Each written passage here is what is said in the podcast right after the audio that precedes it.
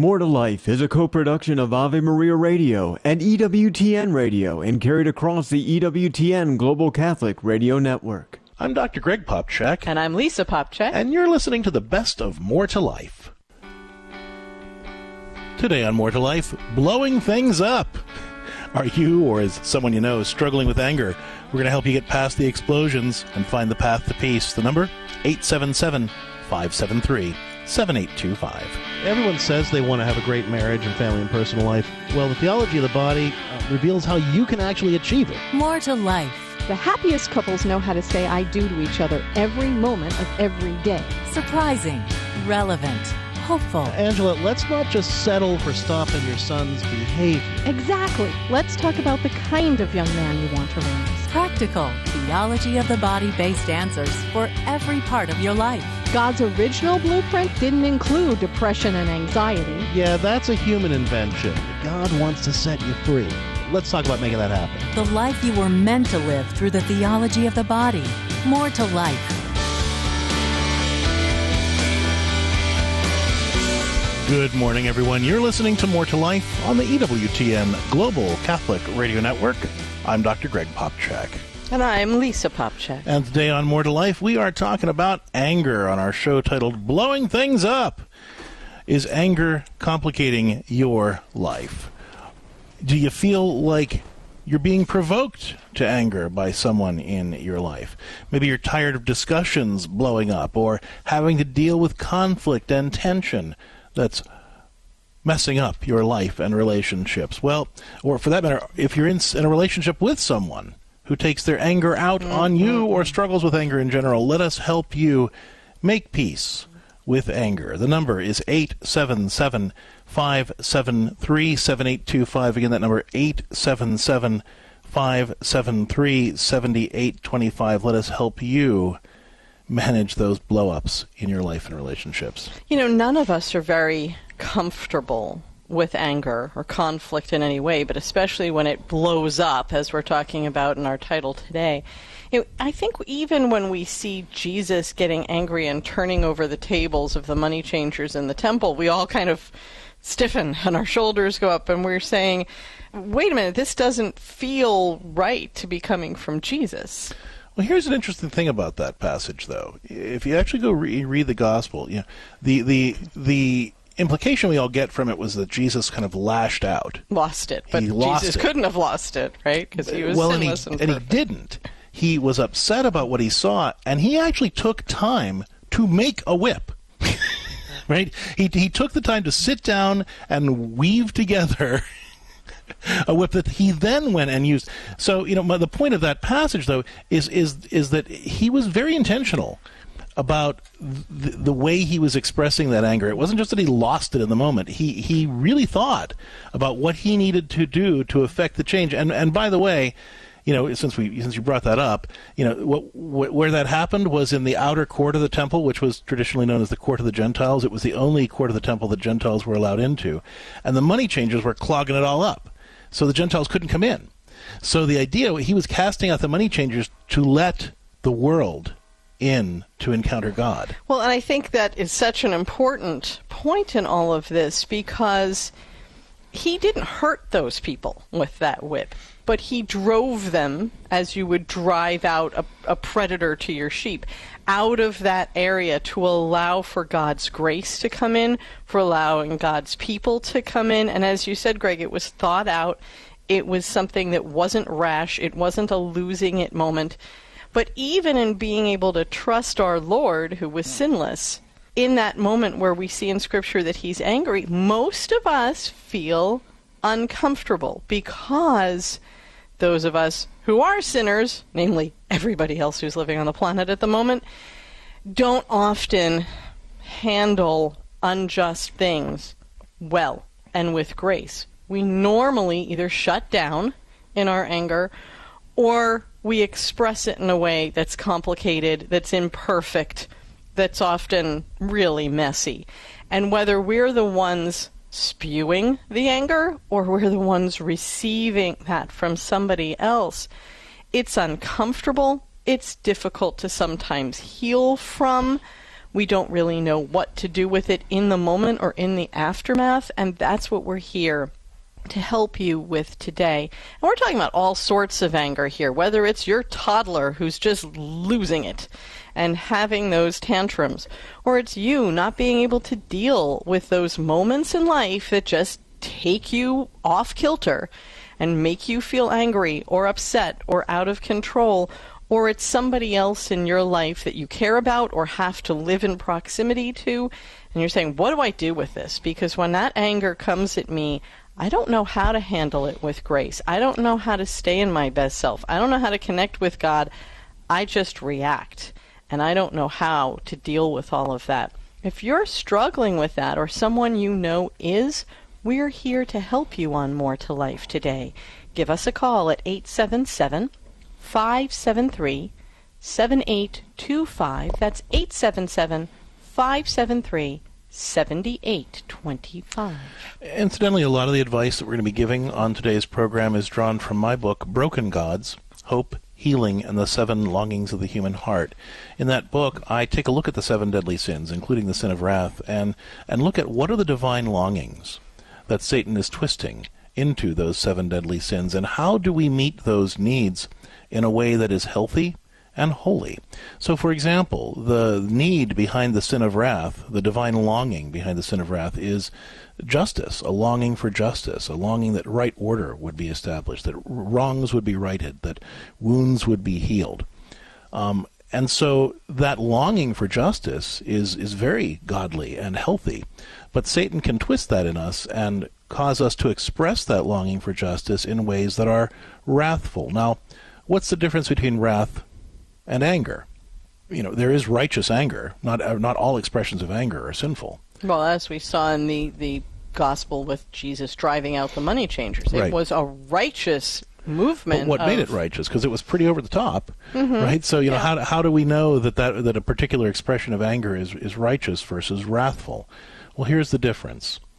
Righteous anger, you know, is intended to address an, an actual offense and work for the good of the people involved. And to that end, it is an appropriate, proportionate, and productive response. It's appropriate in the sense that, you know, it it um, it doesn't do something that undermines the dignity of the people around you. In fact, it, it builds them up, hopefully. It's proportionate in that it, you know, the, the response fits the offense. And it's productive in that it actually resolves a problem, doesn't just, you know, it doesn't just vent your spleen about the problem. It actually creates an effective solution to the problem. So righteous anger is intended to ad- or to address an offense, is ordered to work for the good of everybody involved, and is appropriate, proportionate, and productive.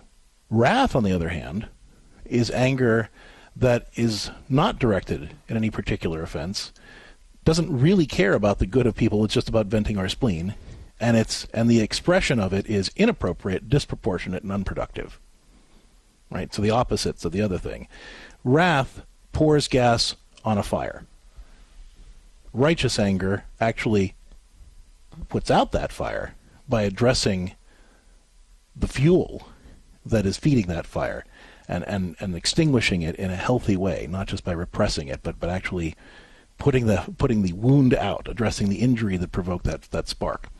So you know, that's so just because you're angry doesn't mean you're sinning or committing the sin of wrath. But if you're expressing that anger in a way that's inappropriate, disproportionate, unproductive, and isn't really thoughtful about what, what the problem is you're trying to solve, and intentional toward working to the good of people, well, yeah, then it becomes wrathful, and, and, and you end up making the problem worse. But that's what we're going to unpack in this show today. How do we express anger appropriately so that it gets the job done and is productive and, and, and proportionate? You know, how do we deal with people who are giving into that sin of wrath? Uh, eight, let us help you out, eight seven seven, five seven three, seven eight two five. And, and as I said, a lot of the advice we're taking from today's program is drawn from my book, Broken Gods, Hope, Healing, and the Seven Longings of the Human Heart, especially in the chapter on wrath. And as we look at this topic of anger and wrath and what to do with it all, whether it's from us or coming to us from somewhere else, we see today that as we look at Saint John Paul the Second's Theology of the Body, that we know the world is not what it was created to be, but with God's grace, we can work to make it better, and it's what God asks us to do. Anger is the emotion that helps us to recognize injustice, as you were saying, Greg, but unfortunately, research shows us anger is a poor motivator for action. In order to be effective, we need to remember that anger isn't so much a call to action as it is that call to prayer. Because without prayer, anger can cause us to feel stuck, powerless, and perpetually outraged with no solutions in sight. The theology of the body reminds us that God created our bodies, including our emotions, to work for our good. But because sin has separated us from God, we have to make a point of bringing things like anger back to God so He can teach us how to use it. You know, when something upsets us, instead of giving into that anger and outrage, we need to bring that anger to God first and say, Lord, help me identify what exactly I'm upset about. Because it's too easy to say, well, I'm mad that they did this. Well, yeah, but why? What difference does it make to you that they did it? What are you upset about exactly? What is the nature of the problem, number one? Number two, help me gather the resources you've given me and help me make a plan for how I can glorify you, work for the good of everyone else involved, and be my best self in my response. Let me read that prayer again. Lord, help me identify the problem, gather the resources you've given me, and make a plan for how I can glorify you, work for the good of the people involved, and lean into my best self in my response. The better we can be about managing our anger in this prayerful way, the more we can feel competent, confident, and grace-filled in the presence of those situations and people that get under our skin. When we can, I mean, just imagine this, this being able to master that process, that when you get upset by somebody, whether it's that toddler Lisa was talking about earlier, or mm-hmm. that, that adult who's acting like a toddler. Um, Both are really hard to deal with, but you do have to deal with each of them in slightly different ways.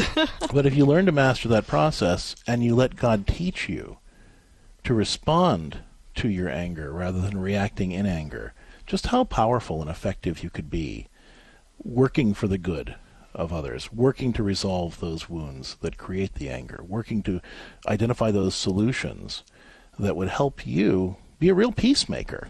Well, I wanted to say that because doing that brings not just peace to the situation, but peace to our own selves, as opposed to what we usually do if we don't like anger and confrontation. We just pretend to be at peace. We just shut down. We won't deal with it. We just turn off. But brewing underneath, inside of us, because our souls are meant for right order and justice, is this knowledge, this gnawing of this is not right. This is not what I was meant for. This is not what this person is meant for. And if we're not working for the good of ourselves and each other in this situation, the good of the other person, it's going to fester and it's going to produce bad fruit. So we need, as Christians, to step out of that action of just shutting down and thinking that's peace and working for Amen. Real peace and justice. Yeah, terrific points. Let's take our concerns to the Lord, and we'll start taking your calls about your own anger and the angry people in your life and how to manage both more effectively and gracefully. eight seven seven, five seven three, seven eight two five. In the name of the Father, Father and the Son, Son and the Holy Spirit. Spirit. Amen. Amen. Lord Jesus Christ, we struggle in our relationship with anger. Uh, we often get carried away by our own anger or are intimidated by anger and the idea of even being angry or others being angry at us. Teach us to manage our anger well, not to repress it, not to stuff it down, not to get carried away by it, but to bring our anger to you and ask you to help us identify what the problem actually is, identify the resources that you've given to us to handle those problems, and make a plan that would glorify you, work for the good of everyone involved, and help us be our best self as we respond to that problem. Help us to not see anger as a call to action, but rather as a call to prayer, to come to you, to sit at your feet, and to learn how to address those injustices, wounds, and problems in our lives in ways that actually help us Build your kingdom instead of burning it down with the fuel that just adds to the fire. We ask all of this through the intercession of the Blessed Virgin Mary, and in the name, name of the Father, and the Son, and the Holy Spirit. Amen. Amen. Pope Saint John Paul the Great, pray for us. Today our show is titled Blowing Things Up, as we talk about anger. You know, are you struggling with anger, or is someone in your life wrestling with their anger? Maybe you're wrestling with it together. Uh, and we want to help you find peaceful, graceful ways to respond to that anger without shoving it down, without pretending it's not really a problem, and without getting carried away with that anger. Let's talk it out. eight seven seven, five seven three, seven eight two five. We're talking now with Kathleen, who's listening to E W T N Radio in Minnesota. Hi there, Kathleen. Welcome to More to Life. What's going on? Hi. Um, I'm taking really, really good notes as we... As oh, we sweetie. You know, if you're but taking really, really good notes, something here is really, really touching your soul and made you call in today. So tell us what's going on for you so we can help you out. Yeah, well, we have um, a grandchild. Well, we have several, and the parents manage them there very well, and they work with them. And but one in particular is maybe around seven years old, and she seems to go from zero to a hundred really quickly. Um, are a lot of these suggestions that you're saying applicable to bring it down to like a seven-year-old level? Because I thought yep. they were, and they can use parts sure. of them. But But let me let me walk you through how to how to maybe uh, approach this with her. Uh, um, yeah, no, I think I think that I think that the I don't need to. I was going to ask you maybe some follow up questions, but but I think that I that what I'm going to share with you will, will work uh, for just about any situation. So, the the key to this, okay, is is talking to her when she's not angry, when she's not lashing out. You know, maybe you're having you know tea and cookies together or something. You know, you're sitting down, you know, having a, a grandma granddaughter moment. And you're and you, you want to be empathetic about this, because most of the time kids don't like being angry. They they don't like that feeling. Right? Nobody does, but especially children who don't have a history of knowing I've made it through this before and I can make it through it again and, and have the skills to calm down. It's really frightening for children to feel that out of control. So you want to start with that. You want to say, you know, I, I, I see that sometimes you, you get angry and, and that can't feel very good for you. You know, I, I don't like when I feel angry, and you must, and it must be really hard for you too. Uh, and and you know, she might say, well, uh huh, or yeah, or I guess maybe, you know, just whatever. Just just start it out in a sympathetic way is what I'm trying to get at. Not not you know, shame on you for being angry. just, oh, definitely. Right, but it's you know, you, I, I see I see sometimes that you get really angry, and it's hard for you to control it, and, and that must feel really kind of upsetting or even scary for you sometimes, huh? Well, let me help, and then you get her acknowledgement, and well, let me let me help you with this. I, I had I, I learned something that I wanted to share with you. Okay, now Kathleen, I'm going to ask you to do something, and actually all of our listeners as well have done this on the air before, but you know it, it, it's a it's a great technique. So and it does work with a lot of children that we've talked to. Very well. All right, so I want you to take your hand. Humor me here. Take your hand, whichever one, right, left, doesn't matter. I want you to tuck your thumb into your pond, palm and fold your four fingers over top of it, like you're making a fist, but with your thumb st- inside your fist. Okay. Now I want you to turn your knuckles toward your face. Now that is where that is. Now this is your brain, all right. This is a brain model, and your two middle fingers there. That's where your eyes would be. Okay, so that's your front of your brain, all right. So now, Matt. Now the, the four fingers on top there. That's that's your thinking brain. That's your cortex. Now imagine that there are two screws that are holding down those four fingers, just kind of keeping that cortex locked down tight. And then as you get stressed out and upset, those screws start to come loose. Right, we get a couple of loose screws up there, and it starts. Then and those four fingers start to shake, and then slowly lift up those four fingers to expose your thumb. What that means is your cortex has gone offline. You've flipped your lid, and now your limbic system, your emotional brain, is running the show, and that's your thumb. And as long as you're in that place, you can't think your way through a problem. You can just react, and that's what's happening to your granddaughter. So you can actually show her this hand brain model. This was developed by Doctor Dan Siegel at U C L A. Um, and it's a great way to explain how we l- kind of lose it, why we flip our lids. Uh, and and so the goal here is to learn how to, before we do anything or say anything, learn to calm down enough to bring those four fingers back down over the thumb so that our thinking brain can take all the feelings that we've got in that thumb and teach us how to direct that in healthy ways. It'll the thinking brain is the one that, that that that stores all the learning that we have about how to express our anger appropriately. It's the it's the part of the brain that helps us ask good questions to help us learn.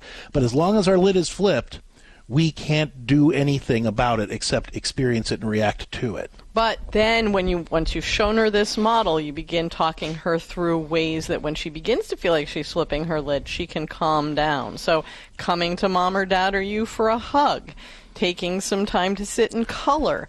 You could even ask her, what are the things that tend to cause your lid to flip? Let's write down those things and identify ways you could ask for help with those things before your lid gets flipped. So once you explain this process to her and have her do it with her own hand, then you start talking about things you can do when you're starting to feel like you're a little out of control or that something is making you feel stressed out, or how to bring it back down once you you have gotten to that place where you feel very angry. It's going to give her a sense of control and yeah. effectiveness and give you something both to work for rather than all the adults around her reacting to her anger and her feeling more and more out of control. This is universally useful. Kids really take to it well. We've got to go to break, but I hope that these suggestions will get you started. Don't hesitate to call back again if you need some more support. eight seven seven, five seven three, seven eight two five. When we come back, Father Thomas Loya of the Tabor Life Institute will be sharing some more insights on how the theology of the body can help us deal with anger. Stick around. Underwritten in part by this not-for-profit. Are you looking for peace? Longing for joy? Want to meet the giver of all goodness? God is calling the laity to bring Ignatian prayer into the suffering world. Work for the new evangelization. Go to Lord Teach Me To Pray dot com. Order your free digital training and manual. Find true happiness and everlasting joy. Go to Lord Teach Me To Pray dot com and click on the red button today. It's free. Approved by the U S C C B. Brought to you by the nonprofit Seton Home Study. Hi, everybody. Doctor Ray Garendi here. You thinking about homeschooling? Seton Homeschooling. forty years of experience, seventeen thousand current students, pre-K through high school. They provide the books, the lesson plan, the counselors, the grading services, the tests. That's right, pretty much everything. My wife and I use Seton. Some of our children. Tell you this, two of them got perfect A C T scores in verbal. And overall, the Seton students scored more than one hundred points above average on the S A T. Over thirty percent higher on English and reading on the A C T. It's a rigorous program. You want to give the very best to your kids? Trust me on this one. Go with Seton. It is a beautifully rigorous academic program. Go to Seton Home dot org. That is Seton Home dot org. This program is brought to you in part by Charity Mobile, a proud partner of Ave Maria Radio for over fifteen years. Charity Mobile is the pro-life cell phone company and has sent nearly two million dollars to thousands of pro-life charities. four G L T E coverage is available nationwide, and five percent of your monthly plan price goes to your favorite pro-life charity. A video introduction is available at Charity Mobile dot com. Charity Mobile, everyday living, effortless giving. Charity Mobile dot com. I'm Doctor Greg Popcak. And I'm Lisa Popcak. And you're listening to the best of More to Life. Welcome back to More to Life on the E W T N Global Catholic Radio Network. I'm Lisa Popcak. I'm Doctor Greg Popcak, and we're talking about anger today on More to Life. Joining us right now, Father Thomas Loya. He is a counselor, a pastor, uh, and a Theology of the Body expert. He's here to share some insights about what the theology of the body can teach us about anger. Father Loya, welcome to More to Life.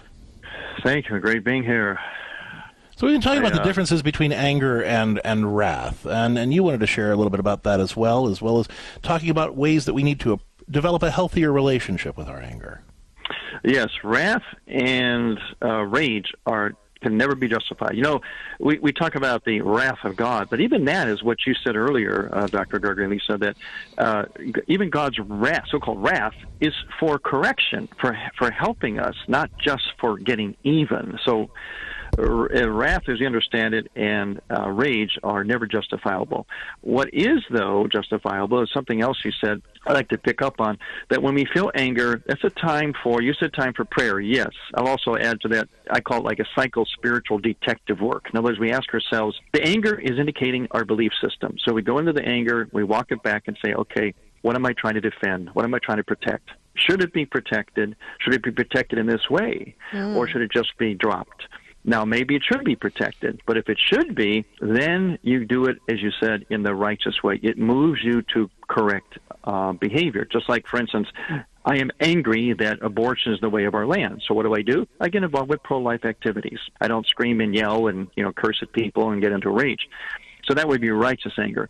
But you always want to walk it back and say, what am I trying to protect? Should it be protected? Most of the time, what we're trying to protect is really rooted in pride or ego or our own kind of agenda or other aspects within ourselves. The great Saint Basil the Great said we get angry because we think too much of ourselves, and that's oftentimes the case. It's like, how dare this happen to me? Why isn't this going my way? You're trying to protect something that is personal, based in pride, oftentimes, not always, but oftentimes. And if you can walk back back, identify it, you can then calm it down and maybe even eliminate it. Okay, you know what? I shouldn't be protecting this. I mean, not, not protecting it in this way or to this degree that I'm in a rage and angry. And as G K Chesterton said, angels can fly because they take themselves lightly. That's a great line. Uh, you know, I, I want to highlight something, though. You know, in both what we're talking about and your approach here, I think what's in common, especially, I mean, lots of things, but but the one thing that stands out to me is that we're we're both preaching an intentional approach to anger. It's not, I feel angry and then I kind of give that gift of anger to somebody else right away. I re-gift my anger. It's more, I, I, I accept that gift of anger and I bring it to God and say, all right, Lord, teach me what to do with this gift of anger that I'm feeling in the presence of this problem and show me how to respond. Would, would you agree with that? Absolutely. Yes. It's it's really a choice. And because you're dealing, again, it's always theology of the body, personalistic norm. You're dealing with persons, always with persons, not just an issue, not trying to win an argument or force something, force an outcome, uh, prove a point, uh, vent. You're dealing with a person. Person. Father Loya, thanks so much for being with us. And if folks would like to learn more about your good work, they can go to tabor life dot org, T A B O R life dot org. And we're taking your calls about anger at eight seven seven, five seven three, seven eight two five. Back with your calls right after this. Are mobile phones dangerous? I'm Chuck Gatica, and this is Journey Strong. Our phones have become an extension of our physical bodies, and they emit radiation. Where you routinely place, hold, or store your phone on your body is critical. Energy emitted from radio frequency exposure can be absorbed by the body and potentially harmful. Apple recommends customers using its latest iPhones try the hands-free options like built-in speakerphones and headphones to reduce exposure. Android-type phones top the list of phones giving off the most radiation. Keep all brands of phones away from your ear and head when possible. Men should store a phone in a pant pocket. Women should keep their phone in a purse, pant pocket, but not in their bra. I didn't know this was a thing. Practice social distancing from phones. Like fasting from food, maybe it's time for a digital detox. Check out the Journey Strong tab for more on this at the homepage of ave maria radio dot net. As a Catholic mom, I know that parenting can be hard, frustrating, and lonely. But it doesn't have to be that way anymore. I'm Lisa Popcak from More to Life, inviting you to become a premium member of Catholic H O M. That's Catholic H O M dot com. It's an online community dedicated to supporting Catholic parents like you. At Catholic H O M, you can chat with our team of family life coaches every day, get expert help with discipline issues, self-care, creating a stronger marriage, living your faith at home, or just coping with the stress of being a Catholic parent in today's world. In addition to personalized expert support, you'll get access to tons of creative resources, entertaining videos that teach your kids how to get along and love the Lord, downloadable activities, monthly live parenting Q and A's, and a supportive community and tons of other benefits, like my Momfidence podcast. Go to Catholic H O M dot com today and become a premium member of the Catholic H O M community. Again, that's Catholic H O M dot com. I can't wait to see you there. I'm Doctor Greg Popcak. And I'm Lisa Popcak. And you're listening to the best of More to Life. Hi, this is Doctor Greg Popcak. One of the biggest challenges facing newly married couples is when you have your first or your next baby. Here are three steps to help you work out this question together. Step one, ask yourself, what does God want? God has a plan for your family, and the closer you follow God's will, the happier you'll be. Pray about it as a couple, consistently and openly. Step two, practice what the Church calls responsible parenthood. Openness to life doesn't mean just openness to conception. It also means meeting the true needs of the children you have. Ask God if you have the emotional, relational, and temporal resources to raise another child happily in His love. And step three, always stay open to what God wants to give. Even if you've discerned that this isn't the time for a baby, avoid the attitude of, we're done. Fertility is a gift. Don't block God's gifts with artificial means. For more guidance on Catholic family planning, visit more to life radio dot com.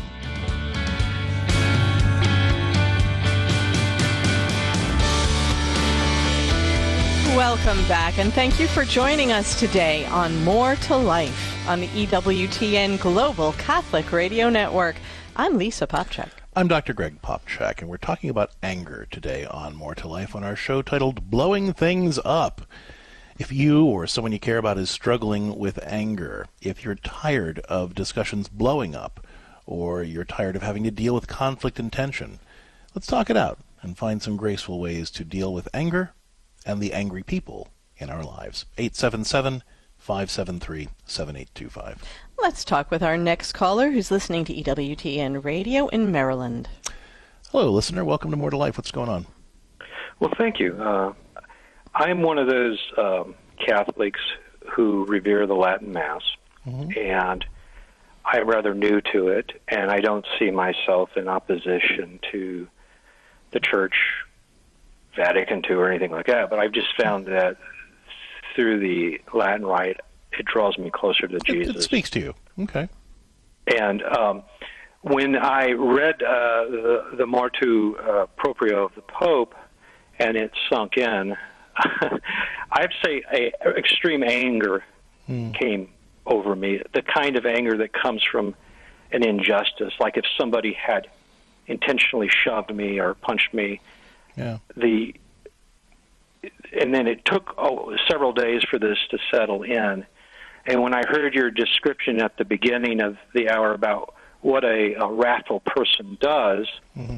I can't judge the Holy Father, but the actions came across as um, someone who who espouses tolerance, uh, espouses, um, you know. Uh, th- well, look, sort of... I don't want I don't want to talk about the Pope so much as I want to talk about what how what, so what has this done to you and what your response to it needs to be at this point. So how can we help you kind of process the anger you feel at this decision, and um, you know, do something constructive with it? What, what questions? Do you have about the that? Reason I'm calling is I I pray uh, yeah. for the Pope. I pray especially for the bishop. Mm-hmm. This weight has been put on the bishop's shoulders, but there are a lot of people out there like me, and this is not being addressed, and whatever you say to me might be helpful to other people. Yeah, no, I agree. Of course, yes. I wanted to take the call. Absolutely agree with you. Yeah, my anger was originally just a kind of righteous, what are you doing to us? Why mm-hmm. are you attacking? The shock of it all, yeah. Yeah, and and our priests ask us to pray for the Pope. They ask us, we're, we're not, because you like the Latin Mass, doesn't we're, we're painted as some sort of radical tra- uh, traditionalist. Sure. And we're not. You know, we're just devout Catholics who. Okay. And, and that's so what I want. That's what I, I want you to focus what I, on. What so, I've done is I pray yeah. for the Pope and for my bishop, and right. and I ask for forgiveness for any anger I feel, even though it pops up from time to time. Okay. No, and, and I think that, you know, look, you, I, we, we wanted to take the call because there are a ton of people who are in your position. And it's funny, you know, what I've seen and I think is really interesting is that uh, I, I've read from uh, articles, blog posts, other posts from a lot of people who've never been to uh, traditional Latin Mass who still think this was a heavy-handed uh, and difficult message to receive, and at the very least a bit of a shock. Yeah, so I mean, you're you know, it's it's not, this doesn't just affect people who are um, who are um, devotees of, of the traditional Latin Mass. It, it it kind of goes to the whole idea of of church governance and pastoral practice and all that. So it's it, there are big issues here. Um, so I understand your anger, and again, I understand. Um, this is why we want to take the call. There are lots of other people in your situation. So. Again, what's the difference between wrath and rightful, righteous anger in a face of, of what you might experience as an injustice?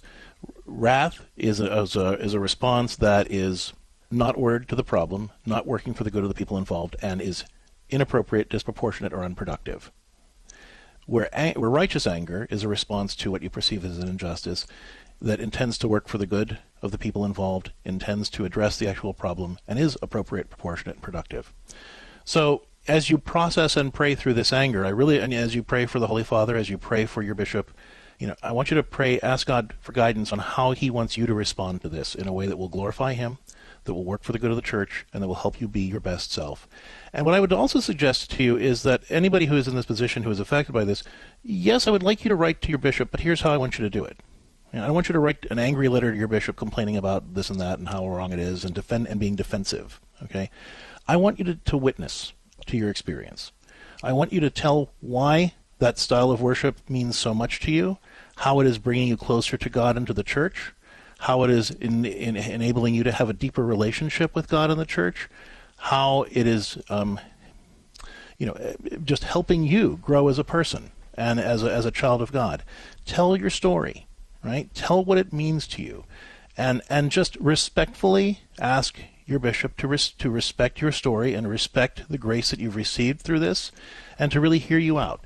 You know, if you, if you, he, you know, the bishops are expecting to get like rage-filled letters, you know, ripping them up one side and down the other. And, and, and if you do that, you play right into the characterization.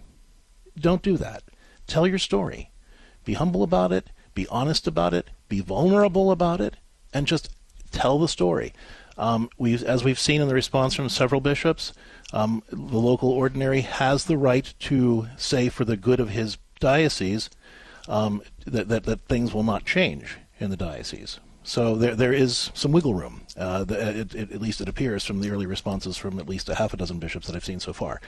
So your bishop does have some choice in this. So it would seem. I'm not a canon lawyer. You know, don't don't don't don't bet your house on what I just said. But but at, at this point, from what I'm seeing, that seems to be the case. So tell your story. Tell it humbly. Tell it vulnerably. Tell it honestly. Tell it respectfully. But tell your story. Write your letter to the bishop in that tone that really speaks to how this has drawn you closer to God and to the church, and how it, how painful it would be to have it taken away, um, and ask him to respect that. Now, the other thing I'm going to say, and this is this this last bit will be a cold comfort, but it, it should be a comfort anyway, and I want you to really take this to prayer. Please do remember that even when we can't participate in the Mass in our preferred way, Jesus Christ is still present at the Mass, and that is why we go. Fully present, body, blood, soul, and divinity in the Eucharist. I am, I'm not minimizing at all Mm-mm, how much the traditional Latin Mass means to you. I'm not minimizing that at all, and I understand your pain. But at the bottom of it, we've got to keep reminding ourselves that we go for Christ, not for any of the trappings, right? And that's, again, not, I, I'm not I'm not dismissing that. I, I I understand, but I'm saying let's let's remember why we go, okay? But speak that pain respectfully, honestly, and vulnerably to your bishop, and ask him to respect where you're at with this. Well, and it is only Christ who can who can fix any of this, who can console us in any pain that we have in our lives, especially when that pain involves our church and, and our worship in any way, shape, or form. We go and we we just pour our hearts out to him, and we rejoice in his presence in the Eucharist, and that we can actually have that. But I want to go back to, it's time to pause, and it's time to pray before we react and don't represent God or ourselves well in a situation. And that's whenever we feel that injustice. You know, I think if we if we really look at our culture today, over the last year, after over the last few years, with this, I, I even deplore the term, the cancel culture. Cancel culture comes from reactivity, where we just immediately think something is unjust, and so we try to annihilate it as quickly as we can. We give ourselves no time to pause, no time to think through an effective solution, no time for mercy, and especially no time for prayer. And so taking this pause so that you can write a letter that really does represent what is beautiful to you, what draws you closest to God, and do it in a place of, of love and humility and hope, hope for yeah. for for a reconciliation so, and all of so this. So don't let your anger at this um, cause you to uh, buy into the caricature that's been made of you. You know, you deserve better than that. And so by by by. Uh, by fighting that temptation to give in to the anger and to give in to that caricature that's been made, and just being vulnerable, being honest, and, and being humble in your response. But telling your story, don't just keep it to yourself. um, that's the best way to kind of fight against what you perceive as this injustice. I hope that's helpful to you and, and to others who are listening who are in this situation. Our hearts really are with you. Um, oh, very I would much. completely understand. Uh, and as I said, many people who don't even go to traditional Latin Mass have been surprised by the tone of this motu proprio uh, and are concerned kind of about the pastoral practice and other things that went into it. So it's a perfectly reasonable question. Thank you. eight seven seven, five seven three, seven eight two five. We're talking about anger today on More to Life. Let's go. We're going to take a break, so it's time for our scripture of the day, which, um, sorry, comes to us from James, chapter one, verse nineteen. Know this, my beloved brothers. Let every person be quick to hear, slow to speak, slow to anger. Now, that's hard to do, the slow to anger, because we do often react and flare up. It's our, our fight or flight reaction when we perceive an injustice, when we perceive some danger to something or we love or to ourselves. But James is really talking here about something that is, you know, from all the way back to Scripture time, wisdom itself. Because when we can take that moment and hear, be quick to hear what other people are saying, but then slow to process it, think about it, and think about how to bring justice and mercy and God's love into it before we speak, before we react in anger. Things go much better and bring God's love and mercy and justice into the situation. It's what we've been talking about this whole show. Anger is not a call to action, it's a call, call to prayer. prayer. And so that's why we can be quick to hear, slow to speak, and slow to act on our anger, as James recommends. With that, we got to go to break. When we come back, we're continuing to take your calls about your own anger and the angry people in your life. Let us help you face anger gracefully. eight seven seven, five seven three, seven eight two five. More to Life will continue right after the break. One of the reasons we should go to Mass is because it is the food of the saints that we receive. And for the saints, they understood rightly that the time after Holy Communion, that those moments are the most precious moments of our lives. The Holy Sacrifice of the Mass, live from the E W T N Chapel, every morning, eight Eastern, on E W T N Radio and Television. This Ave Maria program is brought to you in part by the nonprofit C M F Curo. Your search for affordable health care stops here. Since two thousand fourteen, C M F Curo has provided Catholics with affordable healthcare sharing that goes beyond insurance. With programs that cost less than many COBRA and A C A-sponsored plans, C M F Curo is a Catholic health sharing experience that enables you to live fully alive while saving money. Call one eight three three, G E T, C U R O to find affordable Catholic healthcare now. That's one eight three three, G E T, C U R O. Hi, I'm Al Cresta. Our generation is the first in human history to widely reject that life has any overarching purpose. Morality is considered relative, and we're even uncertain about what it means to be a man or a woman. Catholics at this time need to be awake, not woke. Sit down with Renewal Ministries' Peter Herbeck and I for an extended conversation with Noel Maring, author of Awake, Not Woke.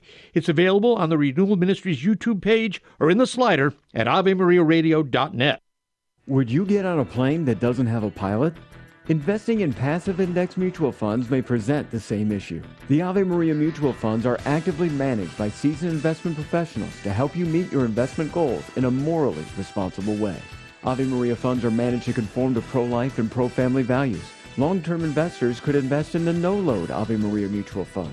You can learn more about the Ave Maria mutual funds at eight six six, A V E Maria or visit ave maria funds dot com.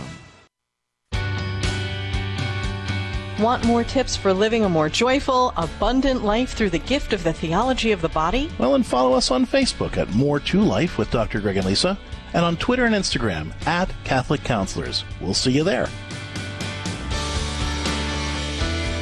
Welcome back to More to Life on the E W T N Global Catholic Radio Network. I'm Lisa Popcak. I'm Doctor Greg Popcak. We're talking about anger today on More to Life, both yours and other people's anger.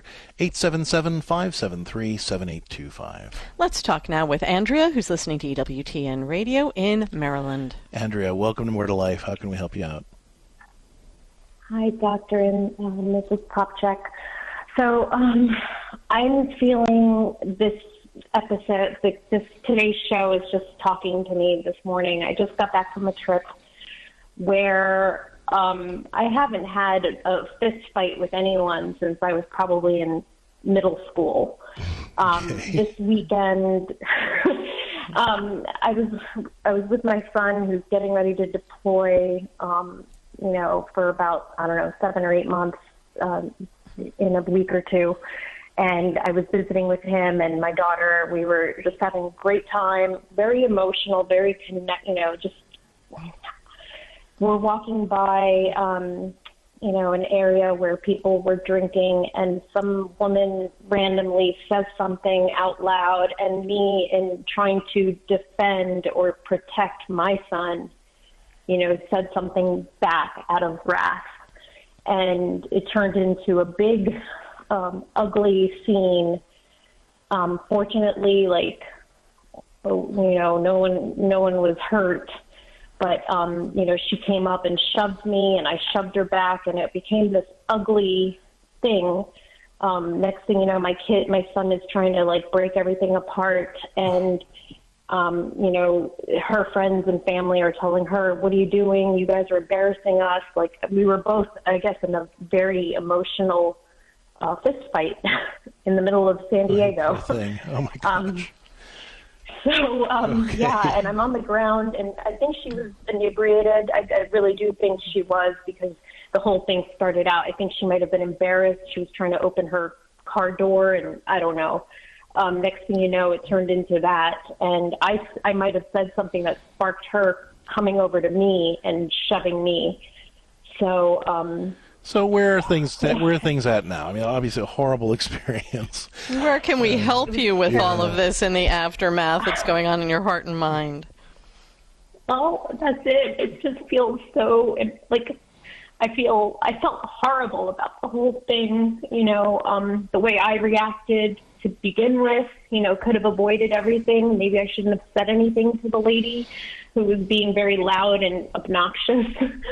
Um, in the moment, I probably, looking back, I should have just said, well, do you need help? Are you okay? Like, maybe I should have taken it another way. Maybe I should have prayed about it, but I didn't. I just said something, you know, that yeah, set her off. That. And yeah, you were hurt. Okay. Yeah. You know, Andrea, first and, uh, of all, my, my sense from what you're saying, you know, woman to woman, mom to mom here, is that you went into what I call mother bear mode. You know, here's your son that's about to deploy. Please thank him for his service from us.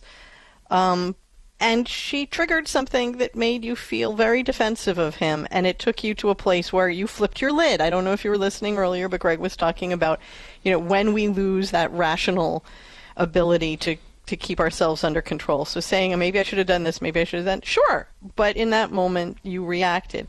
Now that it's over, and this is not somebody you're going to see all the time, I want you to do two things. If you haven't already, take yourself off to confession. You know, really receive the grace of this so that you can, can put this behind you in a way that allows you to have God's grace working clearly in your life, so that in the next step you can say, if this ever happens again, and it certainly may with, you know, the tenor of the world right now, how would I handle this differently? The third thing I'd love to see you do is have an honest conversation with your son about how he's trained to hold his emotional control as a member of our armed services. Because these, these wonderful people who try their best to keep us all safe and, and keep our world working are trained often in, when somebody's provoking you, what do you do to not just go off? And so he might have some real insight into how his mom can tap into his training so that when you're put in a place where you're feeling like you're the mother bear, you've got to defend your cub, even if your cub is there defending the rest of us, you know how to handle it better. So first, obtain the grace of going and making a good confession about this. And then really ask yourself and God in prayer how to handle this differently, and see if your son has any insight. That will leave you feeling like at least you've learned from this experience and aren't likely to repeat it. I mean, you know, the reality is, and so, like you said, this is not something, this is not habitual. You, the last time you were in a situation like this, you were in middle school. No, you're not getting you into not, bar brawls every Saturday night because it's fun for you. You know, you were, you're not you were that in a person. Heightened emotional state. You was, your son was being deployed. It was, you know, you were, you were kind of on your last resources there, and then yeah. somebody provoked it. It was a truly unfortunate chain of events.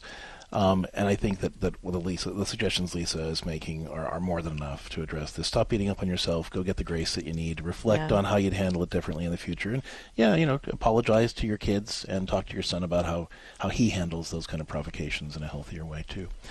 Uh, and also, as I, as we've recommended earlier, you know, our, my book, Broken Gods, Hope, Healing and the Seven Longings of the Human Heart, really talks about how we can stop beating up on ourselves but still receive that transforming grace of the Holy Spirit that allows us to learn from our mistakes and grow and be grateful for the opportunities God is giving us to learn and move forward. That's Broken Gods, Hope, Healing and the Seven Longings of the Human Heart, which you can pick up at Catholic Counselors dot com.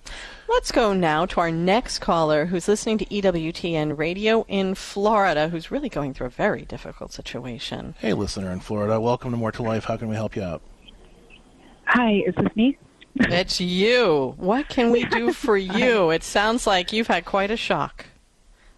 Yeah, quite a shock, and so I'm trying to figure out how to process the anger when it comes about. Um, when you find out something new, when you think you've given grace and you've prayed and you've thought, okay, everybody's where they're supposed to be for a reason. Well, just in the interest of time, because we've got about, about three or four minutes here, our screener, so you told our screener sure. that your boyfriend cheated on you, and you're trying to process what that means, especially since you've been talking about marriage and all that too? Yeah, it's basically how you, what do you do when you when you have you have the person who's in a close proximity and living, not living together, but living very close together uh, in the same neighborhood, and um It's just, it's very difficult. Like well, where does it stand between you and him now? When you found out that he cheated on you, did you cut this off and well, say you're not marriage material? Did you said you extended grace? What's happening between the two of you as as concisely as you can? He lied, and I didn't know that up in all the lies until just recently. And he kept playing me, and I feel used. Um, and when things came about... So uh, are you still in the relationship, I mean, or did you break it off? No, I broke it off. Um, he, yeah, it's broken off, and it's it's almost as if I don't even exist. He's dismissed, and it's like it's very very strange. I know that it's a codependent narcissist mentality. Maybe if people throw words around, but that's how it feels. That. It's, so what can we help you with at this point? And I'm glad you made that decision to, to break off the relationship. So I was right concerned decision. about that at first, but but but, but now having broken how do it you off, deal with, yeah. How do you deal with the anger when it, um, you know, it's there? I liked your analogy, even when it's even for a child with a fist. Yeah. That I mean, in mentality. Well, you know, it's it it's is, it's, you, it's you, anger, but it's also it's grief. Like you're not getting.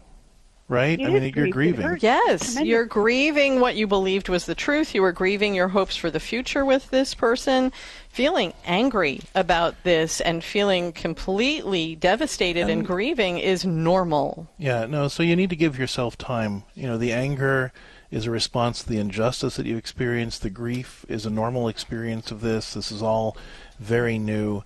Um, but, but getting through the grief, I think, depends a lot on your ability to trust yourself, mm-hmm. to identify who's healthy to be in relationship with and who isn't, right? Because a lot of times we feel like, well, gosh, I, I didn't see that coming. I can't trust anybody else. The answer to that is not hiding out from other people. It's learning who is trustworthy and who is not. How can you tell? What are those early signs that somebody is trustworthy or not? Research shows that trustworthy people have four qualities. They have the ability to do what they say they're going to do when they say they're going to do it. They have they are they have the integrity to not give offense in the first place, or be easily corrected when they do give offense. You know, so they try not to hurt you, but if they step on your toes and you point it out to them, they're like, "Oh, I'm really sorry." As opposed to somebody who doesn't have integrity, they have to be dragged, kicking and screaming, to apologize for something. That's not a that's not a trustworthy person. Going back to the ability, so it's ability. You know, a person who says they're going to do something, but then oh, then they have a million excuses for not following up. And then we give him a pass. Well, that's not a trustworthy person. Shouldn't give him a pass. Uh, integrity, benevolence is the third quality. They're working for your good consistently, even when it's inconvenient for them.